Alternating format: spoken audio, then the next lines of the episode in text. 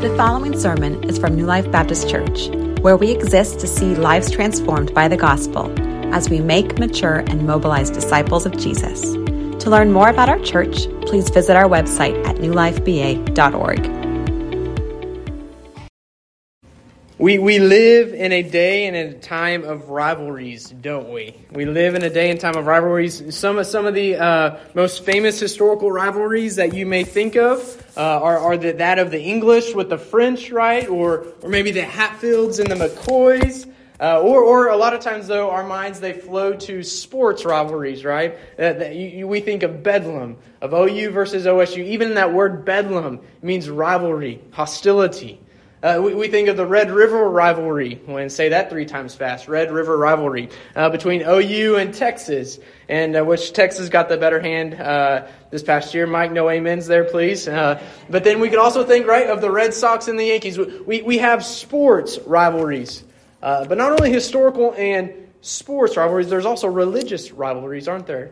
And this is maybe a bit more consequential than winning a game or losing a game. We think of Ireland, the Catholics versus the Protestants, and in the war that has been waging, lives that have been lost as a result of this religious rivalry. We think of Islam, Sunni versus Shia, or even within Christianity, we have mainline liberal Protestantism and evangelical Protestantism.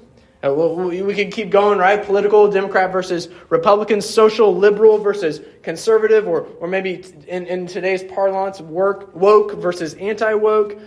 We think of the economic rivalry of U.S. and China. And then what is prominently on display? The war in Ukraine, right? The real, where lives are being lost because of that, the hostility between Russia in Ukraine. We live in a world of rivalries, in a world full of division and hostility. However, our text this morning shows us the solution for all of these divisions and all of these hostilities in our world, and that is the Lord Jesus Christ, who is our peace and who brings unity within his church. The way of the world is to divide all things, but the way of Christ is to unite all things. In Ephesians chapter 2, verses 1 through 10, Paul focuses on our vertical relationship with God and teaches us about our personal identity and the benefits that we receive through the gospel individually, through what Christ has accomplished for us in his life, his death, and his resurrection. But here this morning, in Ephesians chapter 2, verses 11 through 22, Paul broadens this view to now show how the gospel not only affects our relationship with God vertically, but also how it affects our relationship with one another. Or maybe to put it another way, we receive not only a new personal identity in the gospel, but we also receive a new corporate identity in the gospel. These are two sides of the same gospel coin. And so let's begin our study this morning of Ephesians chapter 2, verses 11 through 22. And if you have your Bible, I encourage you, or your phone. If you don't have your physical Bible, I encourage you to open your phone to Ephesians chapter 2, verses 11 through 22. We're going to read it real quick. We'll pray, and then we'll begin our study. Ephesians chapter 2, verses 11 through 22. Therefore, remember that at one time you Gentiles in the flesh, called the uncircumcision by what is called the circumcision, which is made in the flesh by hands. Remember that you were at that time separated from Christ, alienated from the commonwealth of Israel and strangers to the covenant of promise, having no hope and without God in the world. But now in Christ Jesus, you who were once far off have been brought near by the blood of Christ. For he himself is our peace, who has made us both one and has broken down in his flesh the dividing wall of hostility by abolishing the law of commandments expressed in ordinances, that he might create in himself one new man in place of the two, so making peace, and might reconcile us both to God in one body through the cross, thereby killing the hostility. And he came and he preached peace to you who were far off and peace to those who were near. For through him we both have access in one Spirit to the Father. So then you are no longer strangers and aliens, but you are fellow citizens with the saints and members of the household of God, built on the foundation of the apostles and prophets, Christ Jesus himself being the cornerstone, in whom the whole structure being joined together grows into a holy temple in the Lord, in whom you also are being built together into a dwelling place for God by the Spirit. This is the word of the Lord. Thanks be to God. Amen. Let's pray.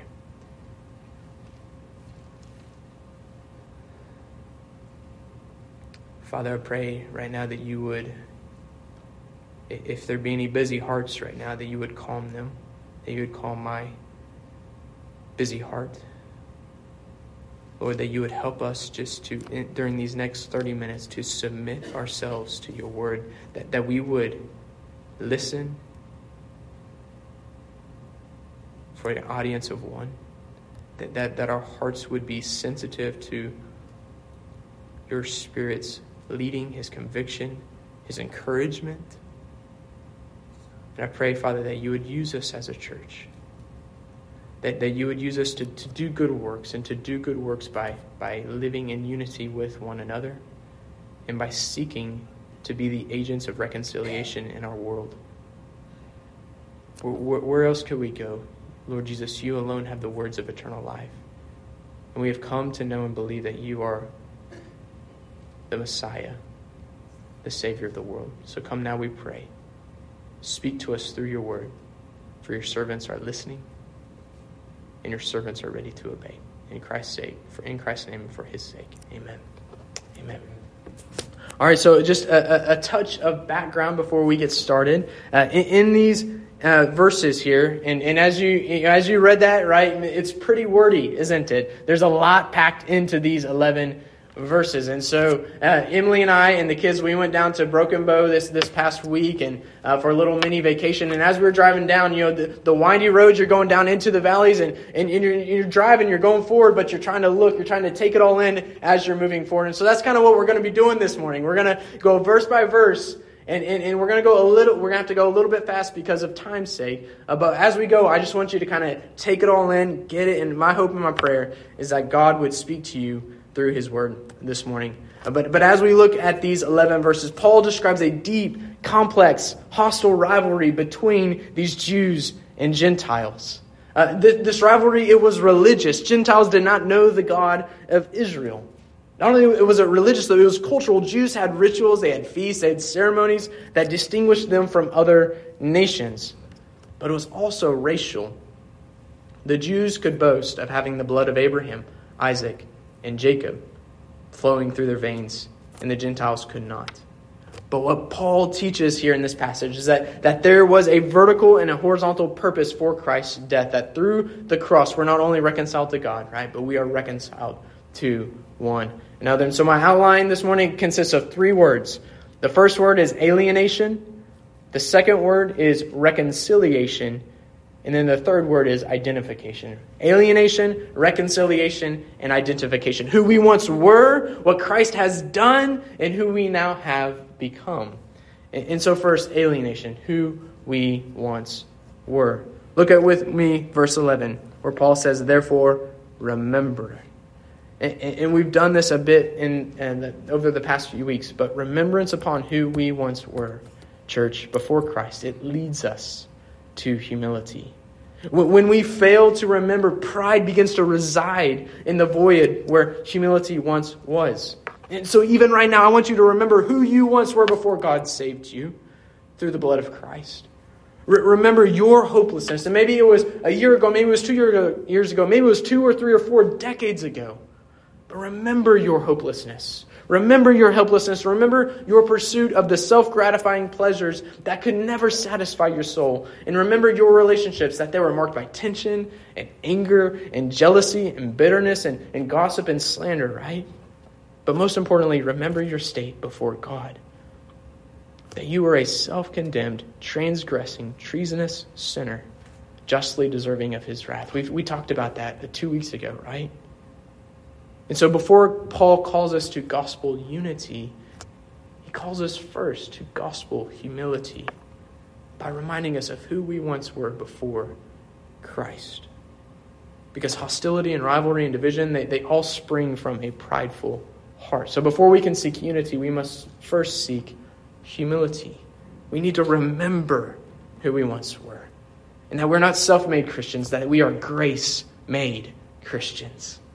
And so my prayer is that we would continually anchor our hearts in the harbor of humility. And so he goes on to say in verse 12, let's read verse 12. Remember that you at that time were separated from Christ, alienated from the commonwealth of Israel, strangers to the covenants of promise, having no hope, and without God in the world. And so Paul here reminds the Gentiles, and by virtue of that, us today as well, because we are Gentiles, we're not part of the covenant, old covenant people of God. So Paul reminds the Gentile believers of 5 benefits that the Jewish people under the Old Covenant that they were privy to, and 5 benefits that the Gentiles did not have access to. And so again, as we go through these, imagine yourself, read yourself into these yous in our text. First, that you at that time were separated from Christ.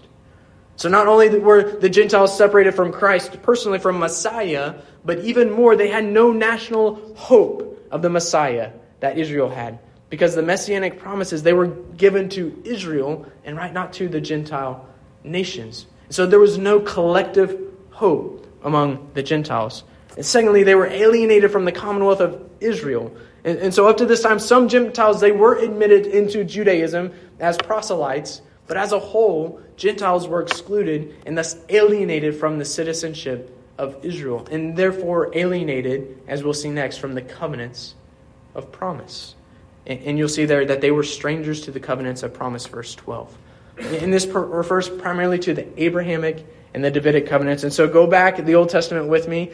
We just read through Genesis, so you should be up to date with the Abrahamic covenant. And in due time, we'll get through to 2 Samuel to talk about the Davidic covenant. But a quick overview of the Abrahamic covenant. In this covenant, God promises Abraham 3 primary things: to give his descendants land, to give to multiply his descendants, and that through them all the families of the earth would be blessed. And so so this was the initial hope, the initial covenant that God made with his people. And so it would later get specified with the Davidic covenant when God promises David later on, and he says this: when your days are fulfilled and you lie down with your fathers, I will raise up for your offspring after you, who shall come from your body, and I will establish his kingdom.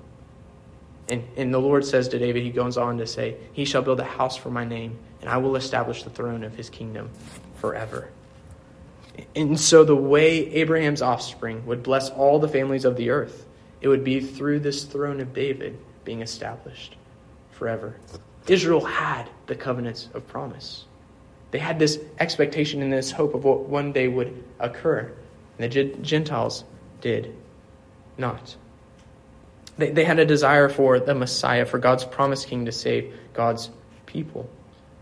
And so even though Rome occupied them during this time, even though they were oppressed by Rome, it was this hope. It was this hope of God's faithfulness to his covenant promises that sustained Israel.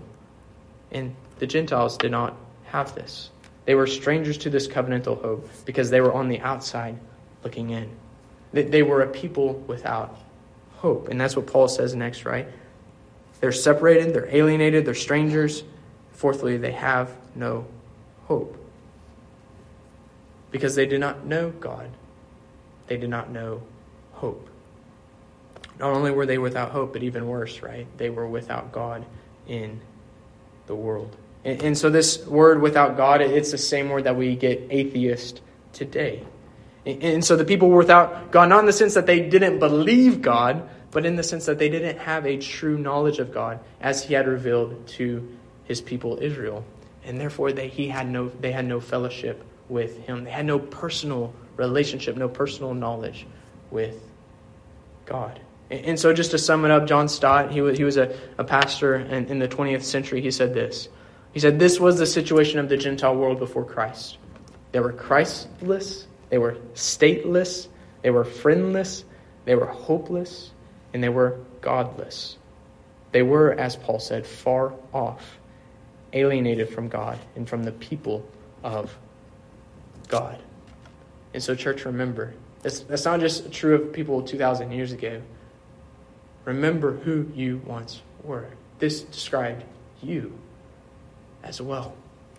But do you remember those 2 greatest words in all the Bible that we studied 2 weeks ago? What were the 2 greatest words in all the Bible?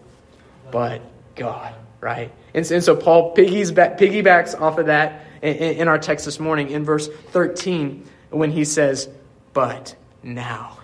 This is who you once were, having no hope and without God in the world, but now in Christ Jesus, you who were once far off have been brought near by the blood of Christ. And so that leads to our second word, and that is reconciliation. In Ephesians 1:7, which we've studied, Paul says this, in him we have redemption through his blood. And so listen, church, it is only by the blood of Christ that we can be redeemed from our sin, and it's only by the blood of Christ that we can be brought near, reconciled to God and to one another. The cross of Christ, it stands at the center of all Christian theology and all of our Christian practice. Everything in Scripture, it's either leading up to or it's flowing from the cross. Apart from the cross, we would still be separated, alienated, strangers, having no hope, and without God in this world. So listen, church, our only hope, and that's why my prayer, right, that we would be a cross-centered, a gospel-centered church, because our only hope in this lifetime, it's the substitutionary, atoning death of Jesus Christ on the cross for our sake and in our place. A couple of verses to explain that. 2 Corinthians 5:21, a well-familiar verse. For our sake, he made him to be sin who knew no sin, so that in him we might become the righteousness of God.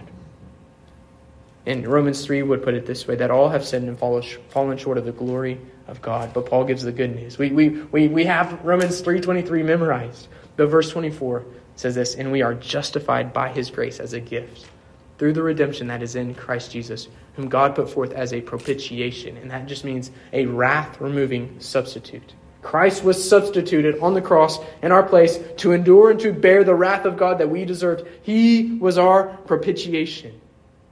And so because of that, we have redemption in him. When we were, when Ruby, it was 6 to 9 months ago, we were getting Ruby's shoes on, and Ruby was just asking, why, Daddy, why do I need to wear socks?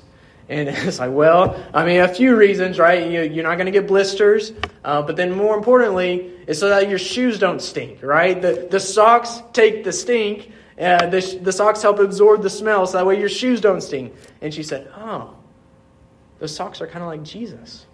And I said, what? Okay, explain that one for me. She said, the socks take the stink just like Jesus takes our sins. And it's like, sweetheart, that's exactly right. That's what it means in a much more significant way, church. That's what it means for Christ to be our propitiation. Jesus, he takes, he absorbs, he endures the wrath that we deserved so that we could be counted righteous and forgiven. And as our text says, that we could be reconciled to God. He is our peace. And this is the gospel. We're now reconciled, welcomed into God's presence, befriended by God, full of hope, and with God in this world, only because we have been brought near by the blood of Christ. And so I just want to pause and ask, is that true of you? Are you trusting in the blood of Christ to reconcile you to God? Or are you still maybe trusting in yourself? You know, earlier in verse 11, Paul talks about, he says, called the uncircumcision by what is called the circumcision, which is made in the flesh by human hands. And so I just want to ask, are you still trusting in an outer work, an outer religious work made by your own hands? Or have you been inwardly transformed by the work of the Holy Spirit? You no longer have to be a stranger and alienated and separated from God. He will have you this morning if you would turn from your sin and come to him through faith. Well, verse 14, we'll continue on verse 14. Paul says this, that he himself, church, he is our peace. And so the reason we don't have peace in our world is because we aren't at peace within. And the reason we don't have peace within, right, is because we are not at peace with God. And the reason we are not at peace with God is because we are rebelling against him in our sin. But the good news of the gospel is that Christ has come to forgive us of our sin, to pardon us of our treason, and to subdue our rebellion so that now we can be at peace with God. And being at peace with God, we can now be at peace within. And being at peace within, we can now be at peace with others in our lives. He himself, he is our peace. And so peace, it's first and foremost a person before it is an emotion. We have peace in our hearts because we have laid hold of Christ Jesus by faith. He himself is our peace. Paul continues on. He says, who has made us both one and has broken down in his flesh the dividing wall of hostility.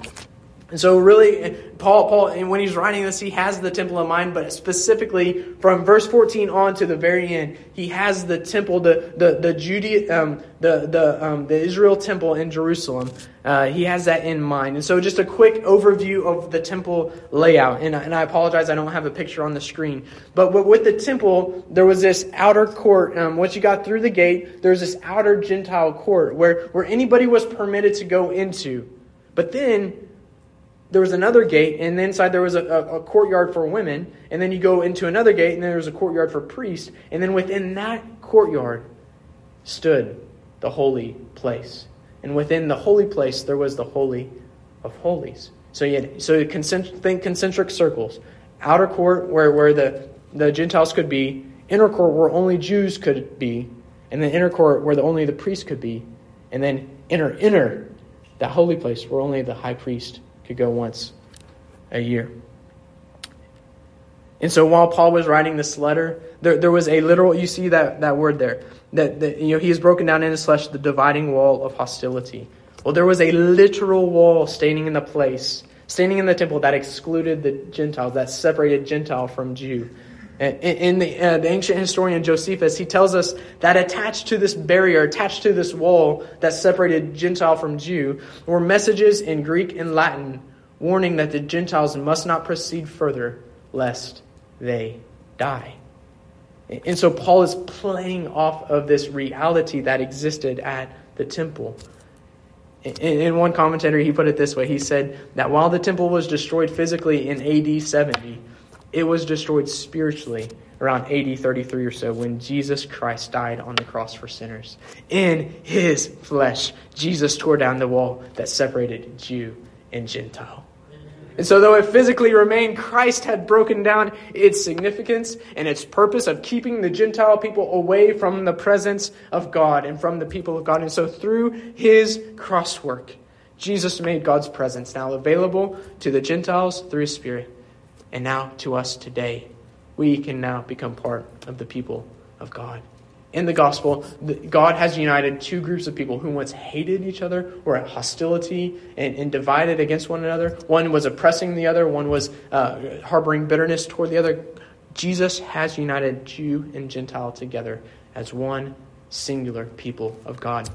So church, listen, any disdain or animosity or rivalry or division or hatred or bitterness toward other people, this has no place among the people of God, because Christ died to destroy this division, and he died to bring unity among us. And even in Jesus' chiefly prayer, right, in John chapter 17, what was Jesus' recurring and highest prayer?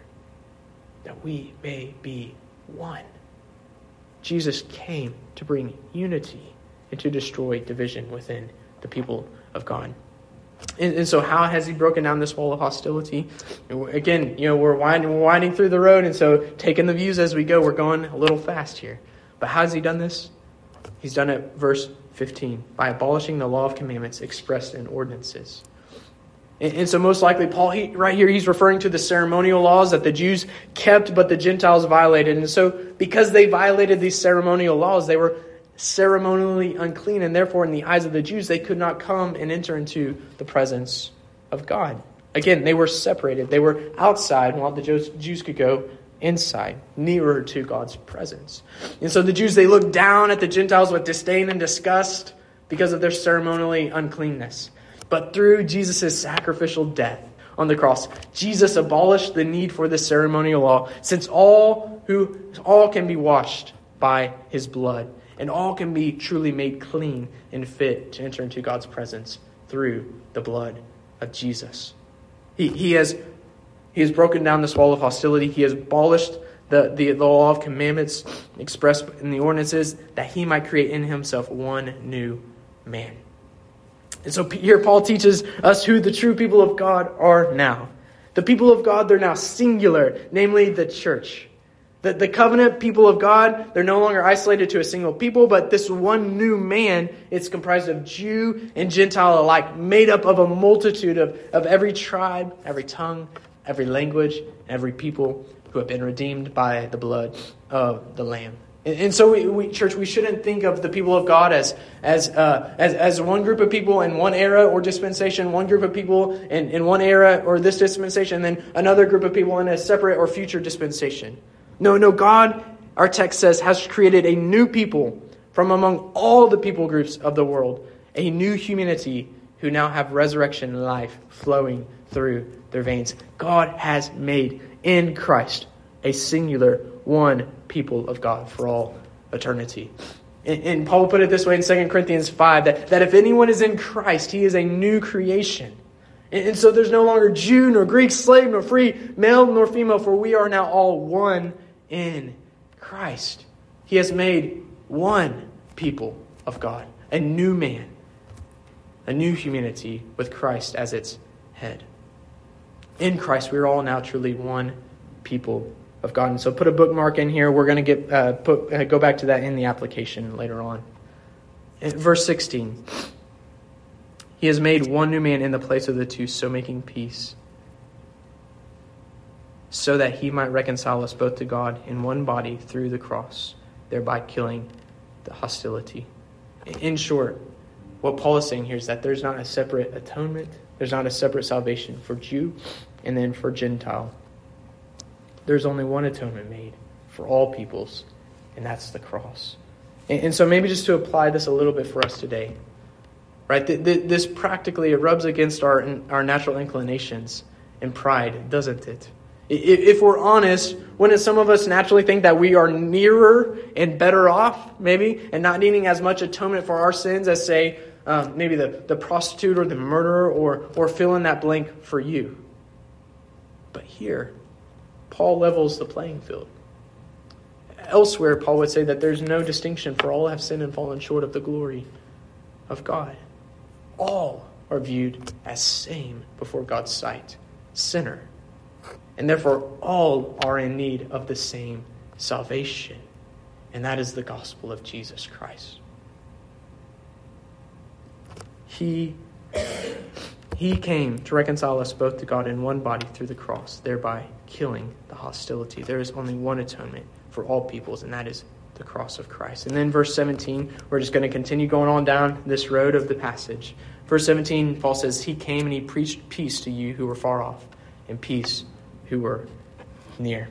Jesus proclaimed the gospel of peace before his cross. He proclaimed it on his cross, and he proclaimed it after the resurrection. And now listen, church, he is still proclaiming this gospel of peace through us, his followers, right? You remember what Paul said in Romans chapter 10, that we are right to make shoes ready to share the gospel of peace. We're to be ready at all times to share this gospel of peace. Just think about that. When we share the gospel, Christ is proclaiming this truth through us. And so again, I hope you're right, appreciating that reality, that Christ, if you want God to work through you, if you want Christ to be at work within you, all you have to do is proclaim the gospel, because when you proclaim the gospel, Christ is at work, and he is speaking through you. Okay, let's continue verse 18, where Paul says, through him we have both access in one spirit to the Father. Through Christ, reconciling work on the cross, we now have ongoing, uninterrupted access to God. We can now approach the throne of grace with boldness in prayer through Christ and by the Holy Spirit. One access, one way, one mediation, one mediator, and that is Christ Jesus. Through his death on the cross, he not only reconciled us to God, but he has also reconciled us to one another, and now we approach together in the same way in Christ Jesus. Thirdly, we have identification of who we now have become. And so Paul summarizes Christ's reconciling work by reminding the Gentiles of their newfound identity alongside the Jewish Christians within the church. And he reminds them of the same of the reality that we partake in today. And he gives them three different word pictures. And he gives us three word pictures today: that we are citizens, that we are a family, and that we are stones in a temple. And so first, verse 19, Paul says that we are citizens. And verse 19, so then you are no longer strangers and aliens, but you are fellow citizens with the saints. So no longer, remember verse 11, or verse 11 and 12, what did Paul say? Before Christ, who were we? We were strangers and alienated from God's kingdom, but now we have been given citizenship. Now we are kingdom citizens. Paul put it this way in Philippians 3:20, that our citizenship is in heaven, and from it we await a Savior. And so this multi-ethnic, international, and interracial kingdom of God, it's more splendid and it's more enduring than any earthly empire ever known. So listen, Paul, he was among the privileged minority who had Roman citizenship from birth during that time. And in Roman citizenship during this time, it was to be prized, right? People paid large sums of money to obtain Roman citizenship. But Paul, even more than his Roman citizenship, he rejoices in the fact that through Christ, he has now become a citizen of God's kingdom. So church, so it should be for us today as well.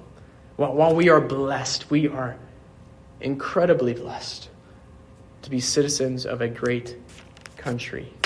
We need to remember that we are first and foremost citizens, not of America, but of the kingdom of God. We are first citizens of God's kingdom. And so our goal then is not to make America great again, or to save America, or to build it back better, but rather our aim in this life is to advance God's kingdom here in America, to our neighbors, and all around the world. We are citizens of God's kingdom. But secondly, Paul says we are not only citizens, but he has brought a familial aspect to it. We are now members of God's family. Notice with me verse 19, the second half of verse 19. That we're fellow citizens with the saints, and we are members of the household of God. In Christ, all Christians are now together children in his family. And so the church is not a building or an event that we go to, that we attend. The church, it's a family living together on mission. And so because of time, we'll move on. Thirdly, the third word picture that Paul gives us. So not only are we citizens in a kingdom, not only are we members of a family, but we are stones in God's temple. Look at with me verses 20 through 22. Where Paul says, we are built on the foundation of the apostles and prophets, Christ Jesus himself being the cornerstone, in whom the whole structure being joined together grows into a holy temple in the Lord, in whom you also are being built together into a dwelling place for God by the Spirit. And so this picture, this third and final word picture, again, it would have been very vivid for his audience, because for nearly 1,000 years, the temple had been a focal point of Israel, from Solomon to Zerubbabel to Herod. But first, right, but as any good builder does, Paul begins with the foundation. As you know, if you've looked for houses in Oklahoma, you know what's the most important thing when you're looking to buy a house? You need to check the foundation, right? Because of the clay and the soil and the swelling and the shrinking, right? You know, there can be a lot of things out of square, and right, and it can get really costly with having to put piers in and other type of foundational work. A structure, it can be rendered uninhabitable by a faulty foundation. And so what is the foundation Paul says that we are to build this new temple upon? How do we know whether it will hold up to the stresses and the forces that this new temple will endure? What does he say the foundation is? Verse 20, this new temple is built on the foundation of the apostles and the prophets. And so, church, this is why I endeavor imperfectly, some weeks, many weeks, but this is why I endeavor every Sunday to teach the Bible, and not my own thoughts or my own ideas. And this is why sermons, they're intended to be the preaching of God's word and not a TED talk about the latest cultural fashions and trends. Because the truth of the Bible alone is the foundation of the church. Because all the Bible, Old Testament and New, it all points to the cornerstone, Jesus. our Lord. Indeed, the Bible is one unified grand story pointing us to the redemption achieved by this cornerstone, Jesus Christ, through his life, his death, and his resurrection. And after his resurrection, Jesus said to the disciples, there, you remember in Luke 24, the two disciples that are walking on the Emmaus road, and this guy comes up next to them, and they don't know who he is, but it's Jesus, and Jesus is talking to them, and he says this, "O foolish ones and slow of heart to believe all that the prophets have spoken. Was it not necessary that the Christ should suffer these things and enter into his glory?" And then it says what? Beginning with Moses and all the prophets, Jesus interpreted to them in all the scriptures the things concerning himself. All the Bible, it points us to Christ, who he is and what he has done to achieve our salvation. And Lord willing, next year, we're going to go through a sermon series where we walk through Genesis to Revelation, showing how all the Bible indeed points us to Jesus. But all the Bible points us to Christ. And so so we preach all the Bible, the apostles and the prophets, with Christ Jesus being our cornerstone. And so, church, listen, this should affect the way we read our Old Testament. As we're reading through the Old Testament right now in our reading, when we read a passage in the Old Testament, it's not just a good Bible story or some good moral lessons for us to glean. Instead, we should ask this question when we read our Old Testament. How does this passage point me to my need for salvation and to the one who provides me this salvation? And how does this passage ultimately find its fulfillment in the Lord Jesus Christ? We don't just read our Bibles and the books of the Bibles in silos. We read them horizontally. We read them to see how they point us to Jesus Christ. The church, the new temple of God, it's built upon the foundation of the apostles and the prophets. And the cool thing about this new temple, previously, right, you remember the structure of the temple? It was built in such a way to keep the Gentiles out of the temple of God, right? Previously, the Gentiles were not allowed to enter the temple, but now Gentiles are a part of the temple. They are part of a better temple, a temple comprised not of stones, but rather of God's people in whom God's Spirit dwells. And so maybe let's bring it to an end real quick. And so a few points of application. For the sake of time, I'll skip one point here. The first point I want to encourage us as a church is for us to pursue gospel unity amid ethnic diversity. And I asked Don during his corporate prayer, I asked him to pray specifically that our church would begin to reflect the ethnic makeup of our neighborhood. And we should pray for this, and we should seek this in our church. So listen, church, this isn't some sanctified version of affirmative action for our church, and it's not a concession to our culture's gospel of race today. That's not what I'm not piggybacking off of the cultural trends of the day. No, as Christians, we believe in the glorious news that Christ died for all peoples in this world. And so because Christ died to save people from all races, and because we are to reach all our neighbors with the gospel, then it only makes sense that our church should reflect all the races within our neighborhood. Does that progression make sense there? We don't advocate for racial reconciliation and true gospel unity amid racial diversity in our neighborhood because it's cool or because it's the going trend. We do so because it's a gospel imperative given to us in our text this morning. And if we're honest, right, the natural tendency it's for like to flock to like, right? And for like to reach like, right? Because it's more comfortable, it's more convenient, it requires less of me to associate and maybe befriend someone who has a different culture, ethnicity, a different makeup and background, right? And we just to be honest, right, we see that as evidence in our church. And I don't say that to guilt us or to make us feel bad. I say that to highlight this point, that unless we intentionally and actively pursue this, unless we intentionally and actively pursue to reach everyone in our neighborhood with the gospel, we won't trend toward racial diversity. We'll trend toward racial uniformity. And so we got to be intentional in this effort, in this endeavor, to reach all peoples in our neighborhood, in our city, and among all the people groups of the world with the good news that Jesus saves.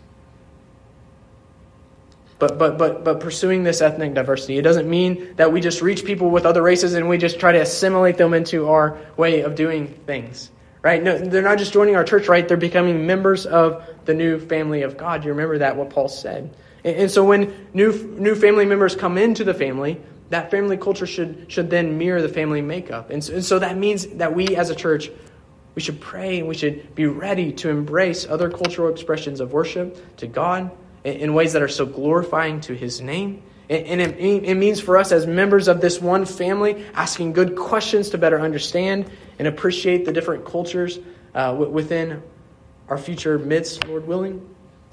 In short, when there is true gospel unity among ethnic diversity, the result, it's a blending of cultures with Christ at the center and with him being the uniting agent of them all. The kingdom culture that Jesus died for, it transcends far above any other cultures of this world. And so we are to bring all cultures into that kingdom culture. Does that make sense? And then finally, we'll just end with this application. And that piggies back off of what I just shared, and that is for us to proclaim the light of the gospel in a world of darkness. And I've heard it when we were about to head to the mission field. So I heard people ask us this question. Well, why should we send missionaries when there is such a great need here in America to be done? Well, it's because Jesus aims to still preach peace to those who are far off, to the many unreached people groups of our world. And much like the Gentiles that were described in verses 11 through 22, there are still billions of people in our world who are in a similar state. They're completely ignorant of the good news of what Christ has done to save them from their sins. So listen, church, we're not only called to preach peace to those who are near us geographically, but we're also called to preach peace to those who are geographically far off from us, to people who are hostile to the gospel message. For only God can remove the hearts of hostility within their hearts. And he can only do that through the power of the gospel. And so Paul says, how can they know unless someone is sent, right? So my prayer is that we would continue to pray that God would raise up and that he would send out laborers from our church into the harvest field. And so listen, church, as we pray that, and we should be praying that regularly, Luke 10:2, that God would send out laborers into the harvest field. But listen, as you pray that, be aware that you might be the answer to your own prayer. To tie it to last week's sermon, how is God calling you to spend your short span of a lifetime to do good works that he has prepared beforehand for you and to reach those who are far off from God?